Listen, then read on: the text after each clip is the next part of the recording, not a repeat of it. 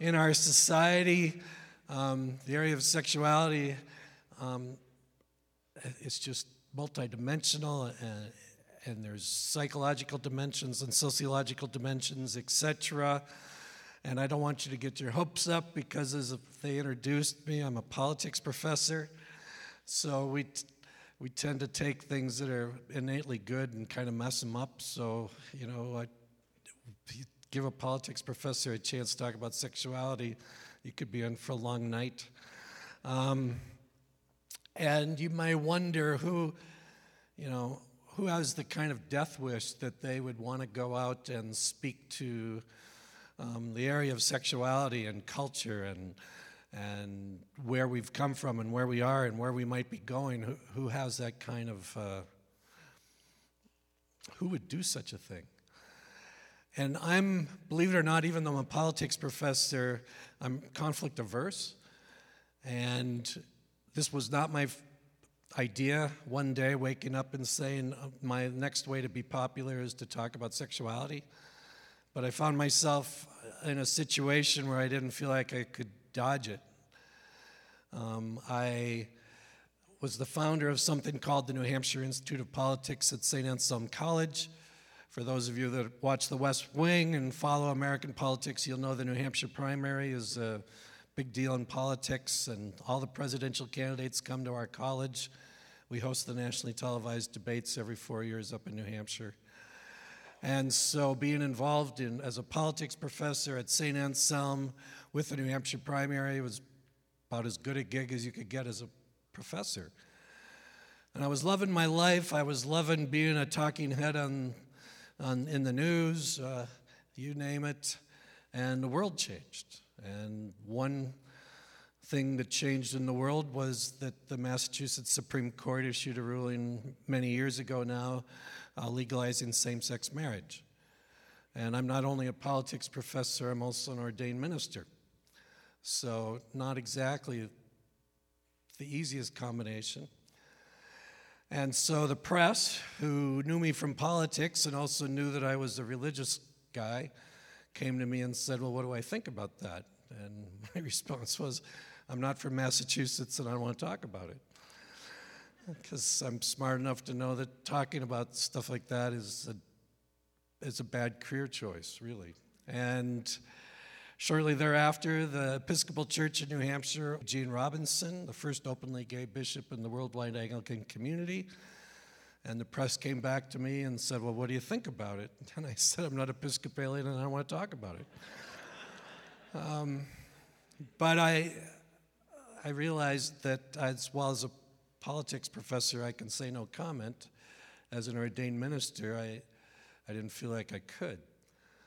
So I stuck my neck out and went on a um, New Hampshire Public Radio uh, discussion one day with uh, Bishop Robinson on issues of marriage and other things. And basically, it was a very unpleasant experience. Um, I explained what I thought, he explained what he thought, and people called into the show for an hour asking me why I was such a bigot. And I said, Well, I'm not going to do that again. And I realized that I, the world had changed since I was born in 1958, and that I didn't really have language to speak to the world in which I live what I believed to be true, and that the world had changed so dramatically I needed to step back and think about think about it all. So I did. I took a step back and thought about it all, and that's where the book Sex in the I World comes from. And what I want to share tonight is I definitely want to talk about these questions of sexuality and whatever I don't get into that you have questions about, I'm happy to get into it during the Q&A. I, have no desire to dodge anything.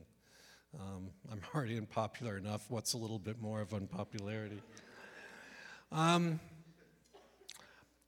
but I want to talk a little bit about the world in which we live in and I want to address the question about whether this world that we presently live in, a world that I think is, would be properly characterized as pretty individualistic, is it a world that's sustainable? And I don't think it is. And I'll explain why. And in thinking about it. I want to talk about sexuality. I want to talk about identity. I want to talk about the issues of the day.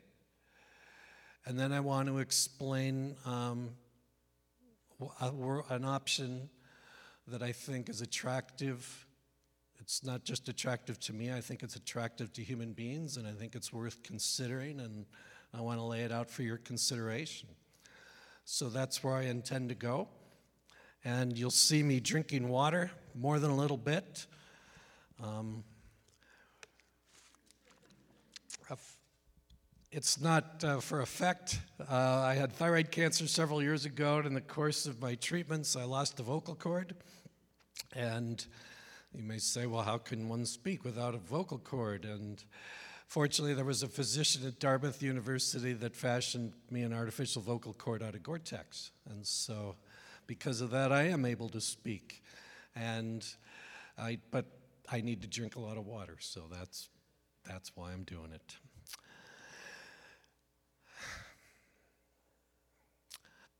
Said I was born in 1958.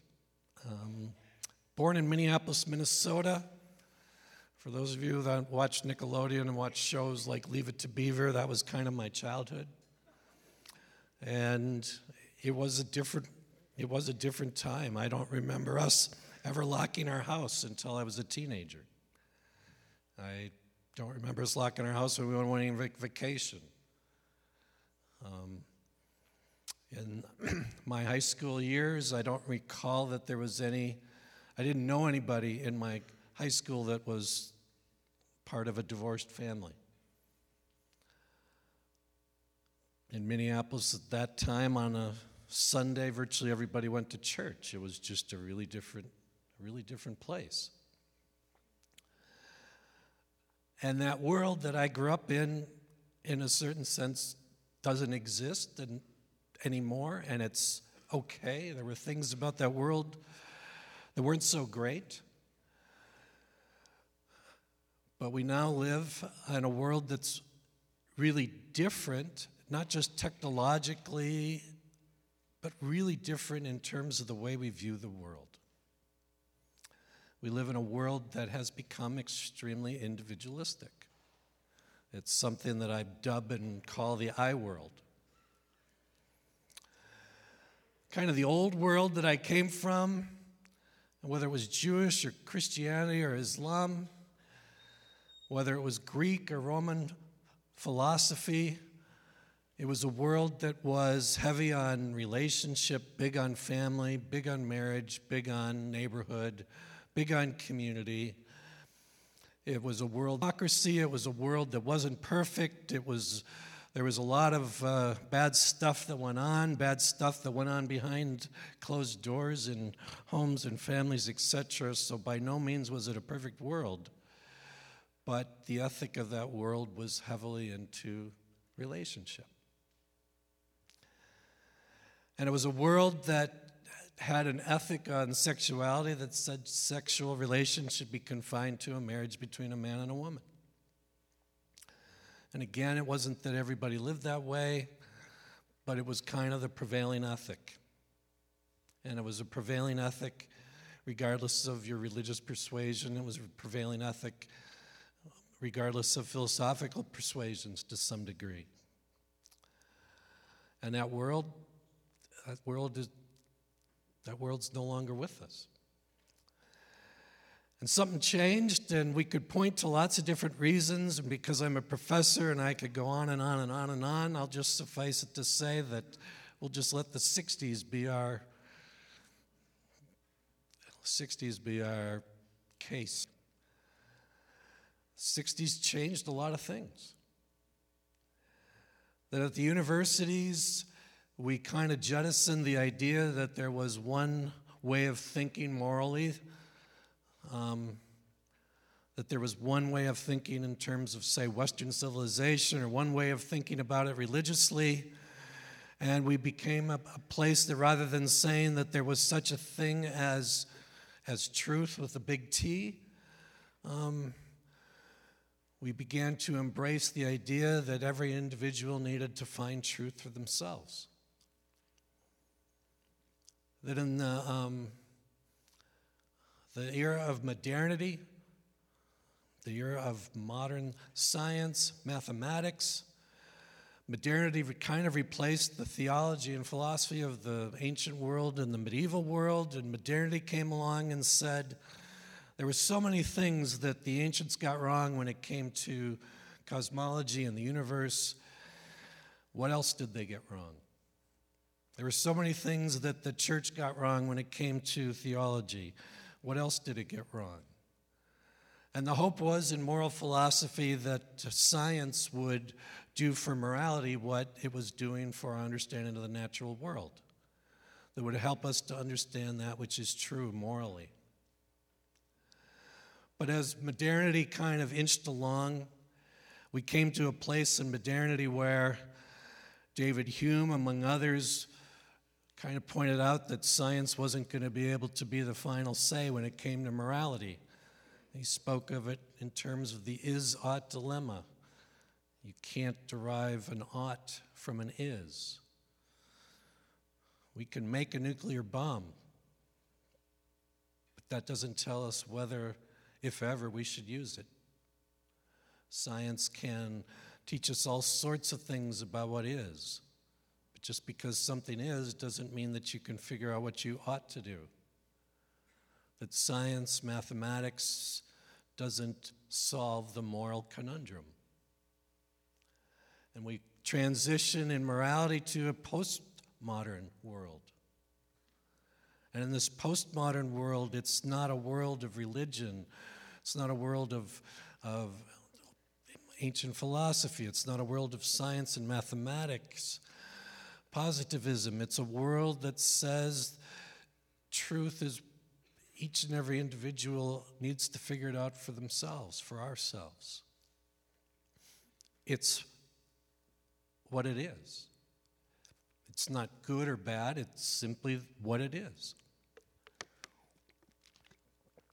And in this I world that we live in, it's, we no longer live in the world that I grew up in, the world of the Ten Commandments. We live in a world, I'd say, that has three and I would call them taboos. The first command or the first taboo you can do whatever it is that you want so long as you don't hurt anybody. The second taboo you can do what you want with other people so long as it's consensual. And third, don't judge anybody else's life choices. I think we live in a world in which those are the three laws of getting along do what you want, don't cause harm. Do what you want, so long sensual. Don't judge. And as time has gone on, what we've begun to find is that the old way that the world argued, the, the traditional world argued that we ought to structure our lives morally or relationally, has changed pretty dramatically.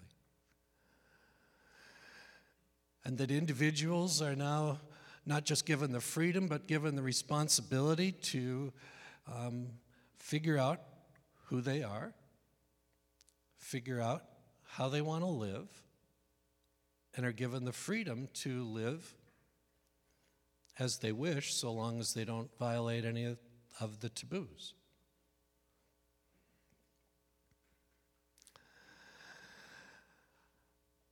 And that in the world in which we live, marriage is changing, relationships are changing, sexual ethics have changed.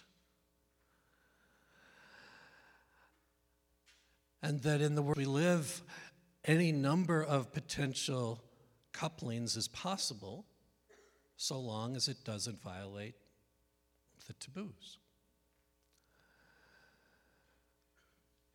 It's the case that the very face of marriage is changing. I may have gotten brought into this particular subject when the Massachusetts Supreme Court changed its law about same sex marriage, but the laws about marriage um, and the laws connected to what counts for a marriage isn't going to stop with the question of same sex marriage, and it certainly won't stop there. There's a case winding its way through the court system that deals with polygamy in Montana. So it will find its way to the court, and I'll be really surprised if polygamy isn't found to be legal. Why shouldn't more than two people who wish to be married be married if they wish to be married? As long as they're not hurting anyone and as long as it's consensual, what's, what's the problem? The Netherlands has made moves toward that end recently. Um, the Swiss um, government has been um, debating for the last couple of years about whether to allow um, siblings to marry. And in one level, I, you know, I don't, I don't know what reaction that, that brings to you, but in the world in which we live, in this, this post 60s world, we've pretty successfully separated um, reproduction from the sexual act. We pretty much, we've pretty much released, in a certain sense, we've made sex just sex and separated it from it.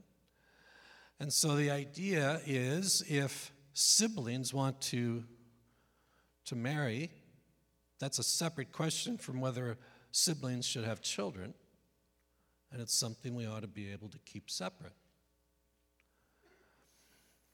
Now, again, I, I come to you on the West Coast. I'm from the Northeast, so it's not like I come from some bastion of conservatism in mid America. So, but it's no, the world is changing, and the, in Germany, um, they're trying. They're having a debate about whether they should outlaw bestiality because they've got some German animal brothels, and some people don't like it and other people do, and you can see the debate. And the debate is about consent, and the debate is about can animals give consent? And you may say, I, kn- I knew if a politics professor was doing this thing, it would be a drag.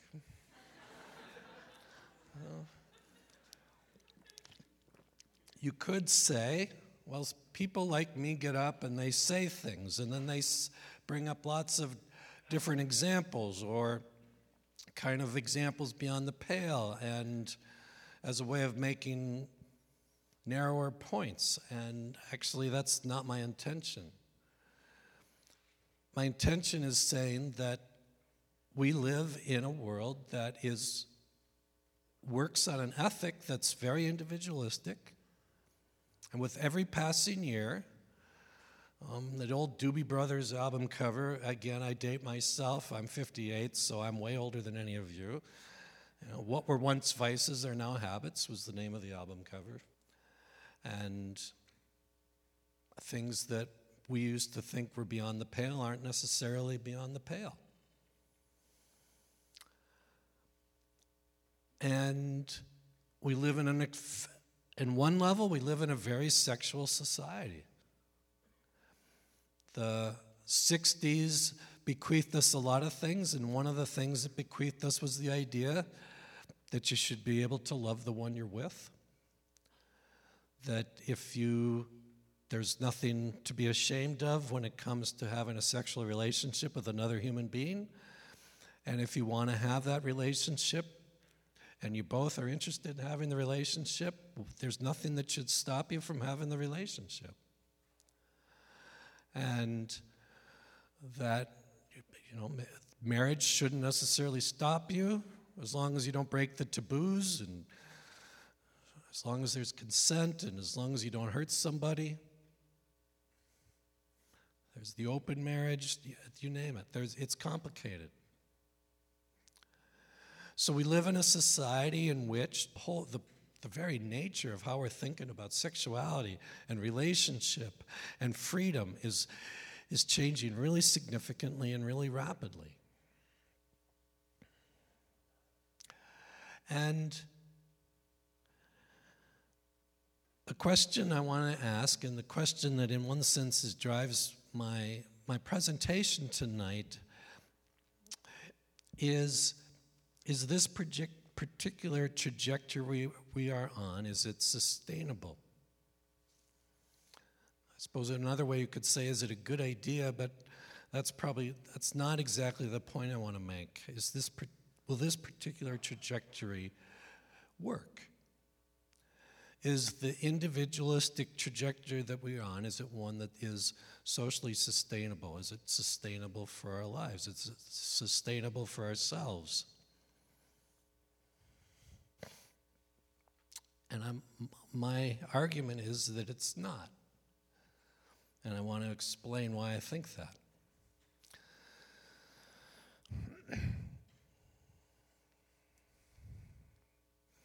First, I want to think about it economically. We live in a society now in which it's the case that either um, young people are delaying marriage longer than ever, but they will get married, or we've come to a place in our society in which a majority of Americans will never marry. I am not suggesting that there's something about this individualistic world that we live in that is antithetical to marriage or anti marriage. I don't find it to be that case at all. In fact, um, I think we live as about as romantic a time when it comes to marriage as ever. We've expanded the definition of marriage, but it's not that, it's not, it's not talked about in pretty romantic terms by a lot of different people.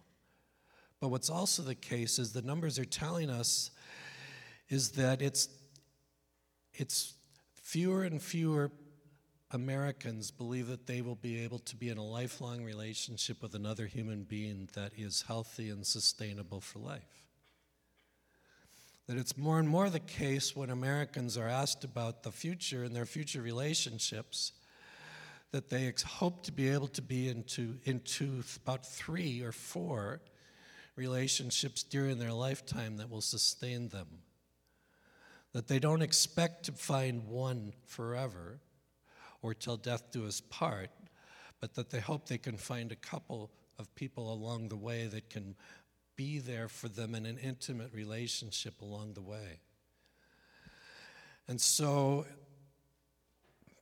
it's not the case that it's necessarily the case that people aren't going to get married or now look down on marriage, but there are fewer people that believe in marriage if marriage is defined as kind of a lifelong relationship with another human being. That particular way of viewing marriage is in decline. Now, is there a problem with that? I mean, on one level, no. On one level, no. But economically, there is something that governments are struggling with that connects directly to this, and it's this. It costs a government between four and eight times more money to care for children born outside of a marriage than in a marriage. Now, that you might, for a social scientist, I've made a really vague statement four to eight times more. So, why, why is that so vague? We have a pretty good idea what it costs a society for a child born outside of marriage when they're a child. And I'm not suggesting that every child born outside of marriage costs society money, and I'm not trying to suggest that children born in marriage, that there's not exceptions, etc. I'm not, not trying to make that case. The problem is, what we're finding is, is that if a child is not taken care of by their biological parents when they're a child, the child doesn't take care of their, his or her biological parents when the biological parents become elderly.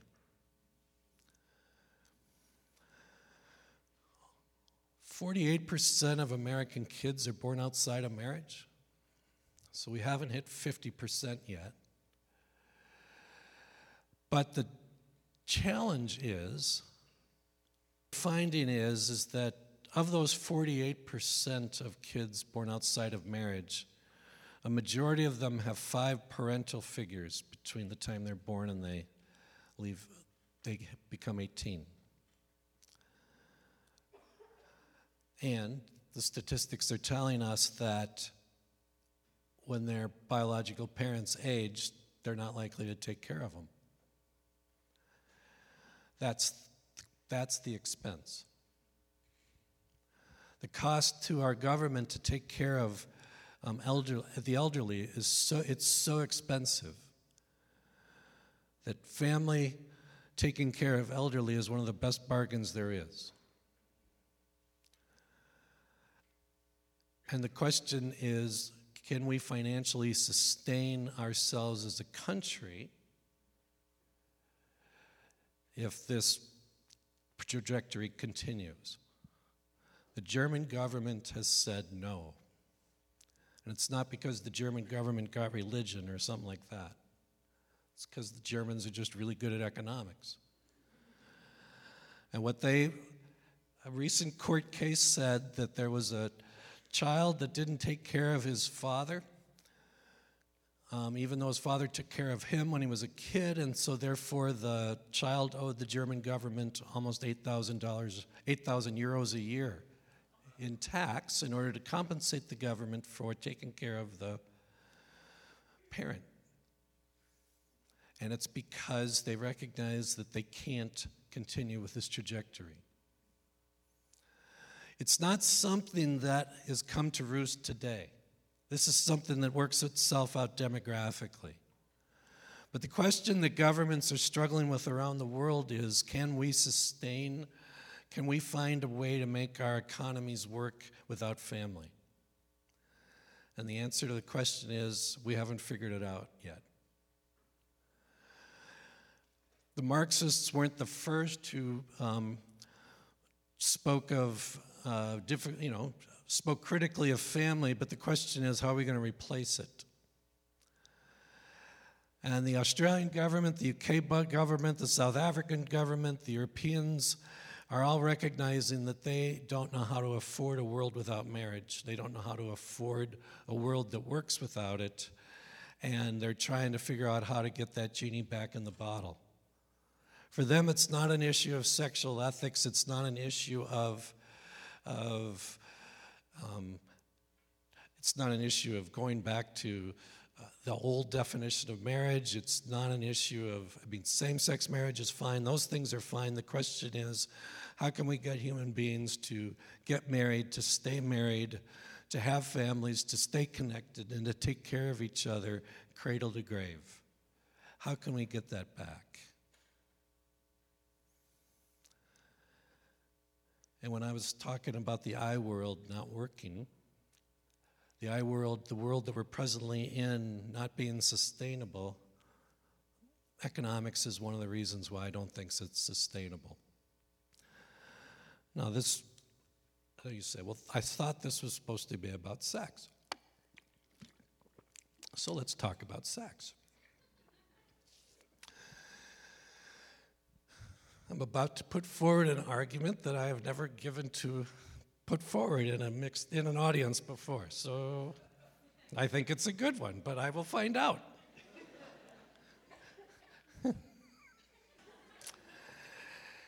I am increasingly persuaded that the trajectory of the, the, sexual trajectory that we are on in the world that we are presently in is also unsustainable. And the trajectory we are on is leading us to the end of sexuality. Now, this may seem counterintuitive because, if anything, we are the most sexually liberated uh, group in in, his, in history that I'm aware of. I don't know of a group that's more a country or a society that's more sexually liberated than we are. Um, so, in one sense, you would say, and I know that it's said, that when it comes to sexuality, the world we presently live in is good news for sex. I'm not, I don't think so. And here's why pornography. Now you may say, I knew it. You know, they're going to they're to talk about sex and they're going to talk about porn and blah blah blah. And I've heard it all before, and he's going to say porn is bad. No, I'm, here's what I'm saying. We're finding something among our college students that is uh, things are changing in terms of sexual behavior on our campus. The college students are having less sex now than they did five years ago, and it's the case that uh, the high school, high school students are having less sex now than they did a while back. When they're interviewed and asked about this, um, it's not because they all of a sudden got a hold of abstinence education or something like that. No, what they report is is that from middle school on, they were exposed to so much hardcore pornography and then experimentation that by the time they get to be seniors in high school, they're starting to be bored with it. And same true in same's true in college. So we're finding that there's a tick that the the hookup culture on our campus is dialed back. But it's not because, again, it's not because of abstinence. It's because the, the hookup got started much earlier and kind of been there, done that. So, what's my thesis? What's my point? My belief is, is that um, pornography, the experimentation, the sexualization of our youth that, we that we're not only permitting but encouraging is ultimately going to undermine sexuality in our culture. And what I mean by that is, it was the case that they invented Viagra and Cialis and those drugs for people my age. But the growth industry for those drugs are increasingly for men in their 30s and going down. And it's my sense that what's going on in our culture is that pornography is so pervasive, and it's been so pervasive um, so young that there's been so much activity and so much stimulation, etc., that um, we, are, we are moving to a place where going to going to be increasingly difficult for people to have a sexual relationship with another human being. And I would only add to this that I can see the future if the if you know and you just think of the uptick of technology going from magazines to HD virtual reality or non-virtual reality whatever the you can just see the uptick and then you've got the advances in robotics.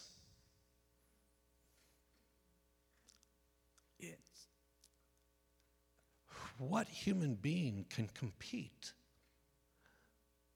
with what you imagine, with, with what is literally beyond your imagination?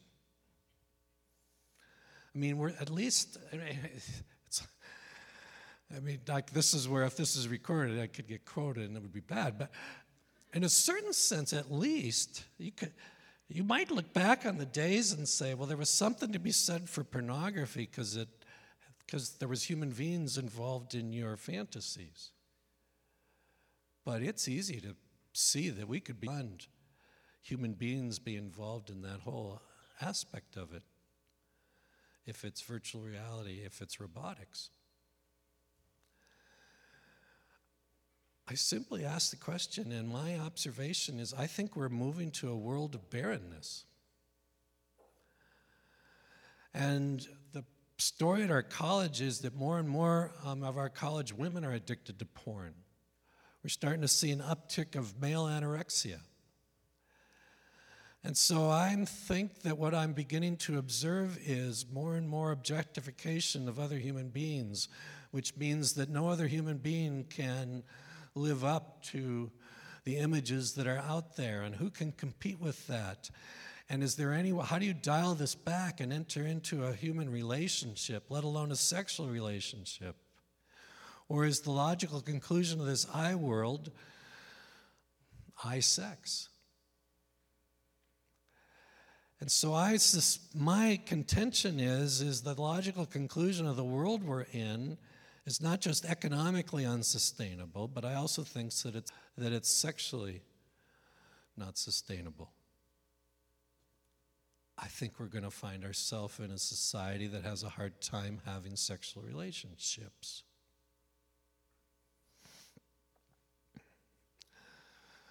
Third thesis has to do with identity.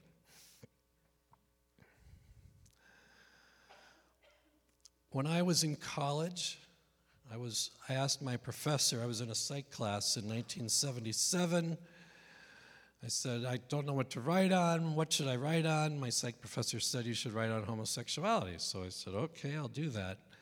And I had to go to the dictionary and look it up. I had never heard the word before. i Just now that could be me, could be Minneapolis, could be I played too much ice hockey. I don't know. but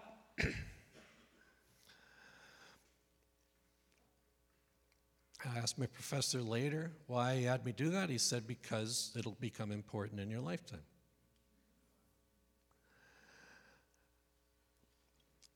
We've, more than a few years ago, when we talked about gay rights and would there be gay rights and could we have gay rights, would we get there? I remember talking to Andrew Sullivan, one of the champions of gay rights. And I remember him telling me that he thought we'd get gay rights, but he, he didn't think we'd get same sex marriage. And he was wrong about that. I think a lot of people were wrong about that. But we're not just talking about gay rights now, we're talking about new ways of understanding gender. We're talking about new ways of understanding identity. We're talking about ways of understanding identity where it's hard to keep up with the acronyms because there's new acronyms being added. Because the, the, the, the expansion of identity is really significant. I would say eight to 10 years ago, when students would come to my office and if they would um, want to let me know that they were coming out, they'd be coming out as gay or lesbian.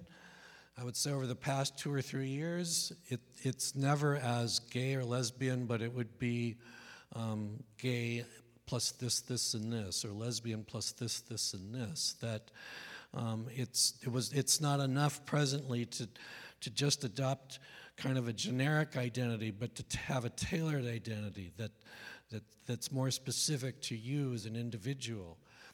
And so the idea of identity is it's while it's expanding significantly. So what's my point?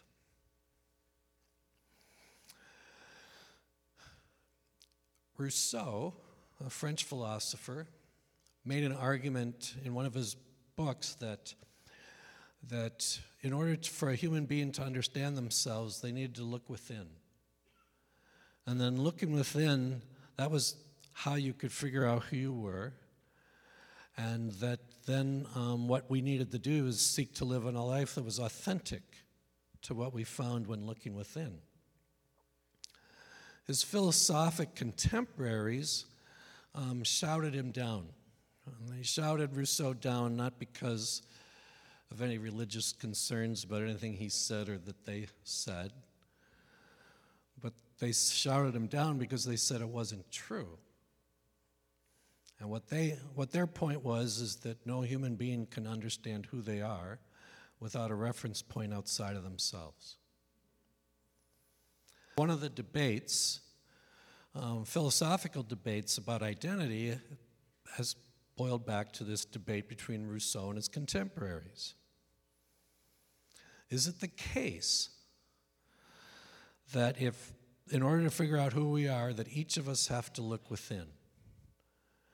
And then in looking within, when we get to know ourselves and we get to know um, our desires, we get to know our sexual desires, we get to know um, as much as we can about ourselves individually. Is it the case that that's when we figure out who we are?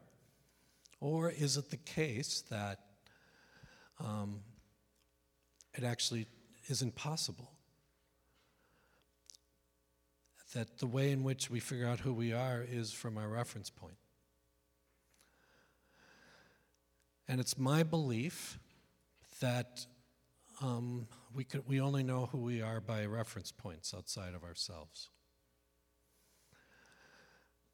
I was persuaded of this by an eighth, eighth grade girl at my um, church. She came to me one day and she said, Pastor Dale, I want you to know I'm a horse. And you know, there's a lot of things they didn't teach me in seminary. and I've had more than a few moments where I, I, would gotten myself in such, I, I didn't know what to say. So the next week, I said, You know, I'm really glad you told me.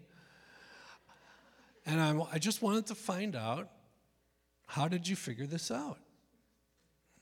So she says, Well, Pastor Dale, what does it feel like to be a man? And I said, hmm, I know what it feels like to be me, but I don't know what it feels like to be somebody else. I don't know. I don't know what it feels like to be a man. She says, Well, Pastor Dale, what does it feel like to be a woman? I said, I've asked myself that question. to which, but I said, You know, I don't know. To which she said, Exactly. And in conversation, she says, Why? The school tells me that I'm supposed to look within to figure out who I am. And the school assumes that I'm going to be some combination or derivation of male female, but why? The species that I identify most, most with are horses.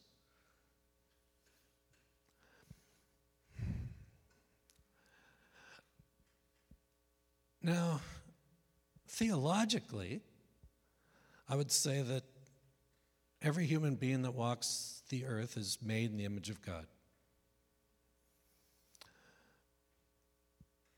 And so for me, that is where I go to to anchor my thinking about identity. But philosophically, I agree with Rousseau's contemporaries who said the question is what is our reference point going to be? And for some of us, it's politics, ideology. For some of us, it's parents, people we respect, people that we know, painful things that happen to us. Lots of different things can define us. My point is, I think the I world doesn't work. Economically, I don't think it's sustainable. Sexually, I think it leads us toward the end of sexuality. And I think it's a, it leads us to a dead end in identity. I think what it will do, if it allows to continue, is, is that we will continue to expand the acronyms of identity so extensively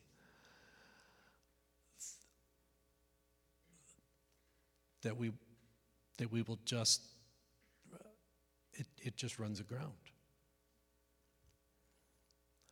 I also believe that the logical conclusion of identity, if it's looking within, because basically, if, if we have to look within to figure out who we are, then in a certain sense, we're, we're, um, we're exiled to loneliness. And we're exiled to loneliness because we're saying nobody else can ever know who we are. Nobody else can tell me who I am because nobody else can know me. I'm the only one that can know me because I'm the one that has to look within. It's a very solitary process. I think the logical conclusion of this direction of identity is loneliness.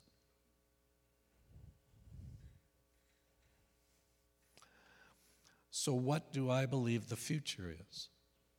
I believe the future, I believe we have to step back and say that our future as human beings is one that is relational.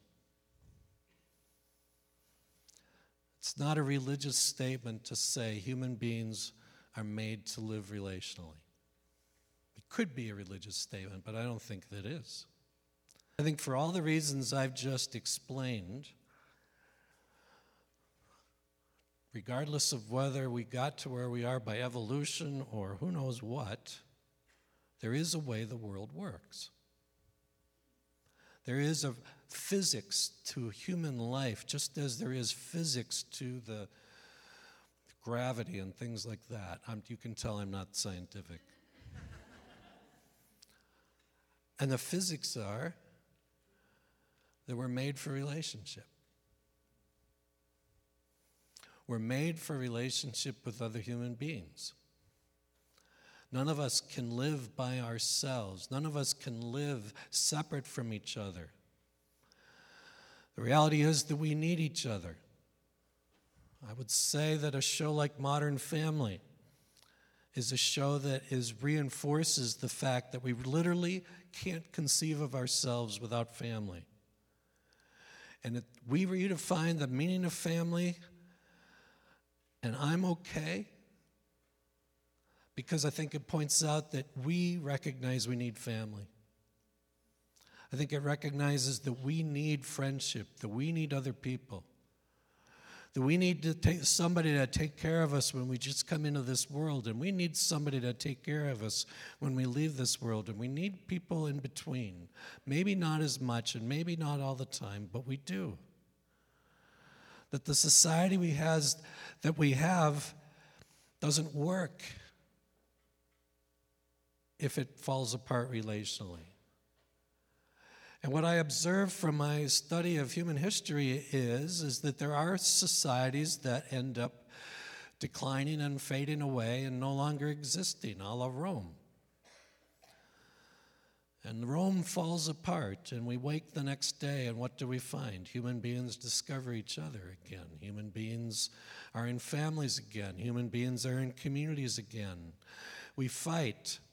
Bad things happen, and what do we find? We still need each other. We still need each other. We're still connected to each other. Relationships matter, sexuality matters. I think that ultimately sex was made for relationship. I think relationships matter. I think sexuality matters, but I think it's to be practiced in a relational context.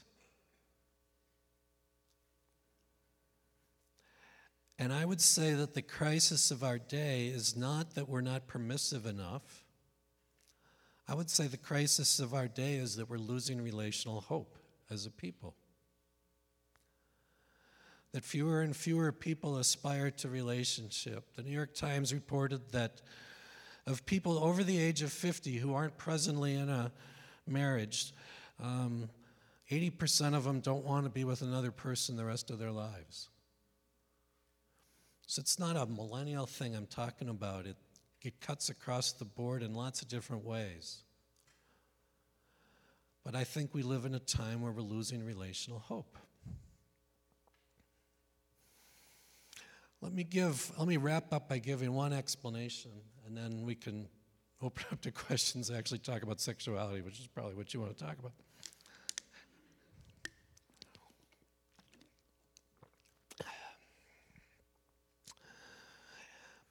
M. Scott Peck, Harvard psychologist, passed away a few years ago, developed a taxonomy of relationships, his description of how relationships unfold. He says the f- phase one in a relationship is uh, people encounter each other and they uh, make themselves each of they make themselves out to be better than they are in order to try to attract another. Phase two in the relationship is that person, the people try to change each the other person to fit with their image of what they want the person to be. Stage three, people don't like that. So they have fight. Stage four, it develops into nuclear meltdown. Stage five, nuclear winter. Peck says every human relationship will go f- from the beginning to nuclear winter. Every human relationship. And that's true of business, churches, you, name it. Peck says that nuclear winter is a prerequisite for a real relationship. Meaning, nuclear winter is when you have the opportunity to get to know the other person for who they are, and for them to get to know you for who you are. And for the first time, develop a relationship with a real person without an agenda, and to have the other person do the same for you. And Peck says that what his experience in, as a psychologist was was that people would increasingly get to nuclear winter and assume there was no future, and so then they'd go and start over again. And then every relationship they'd have would cycle. Nuclear winter, start over, nuclear winter, start over. And that the tragedy was that people never figured out what it meant to have true relationship. But the true relationship was built out of nuclear winter, which is people now developing a relationship with somebody that's real. And that is what he said is why relational hope is so crucial. Because the only thing that can get you through nuclear winter is hope.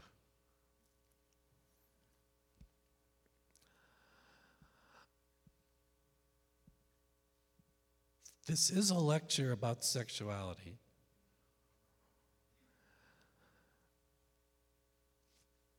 And my problem with our day is it's not all the sexual variation. I think we're living in a I think we are living in a day in which we're losing it, sexuality.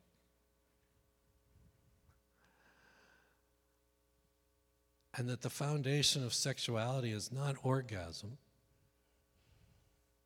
The foundation of sexuality is relational. That it's about the relationship.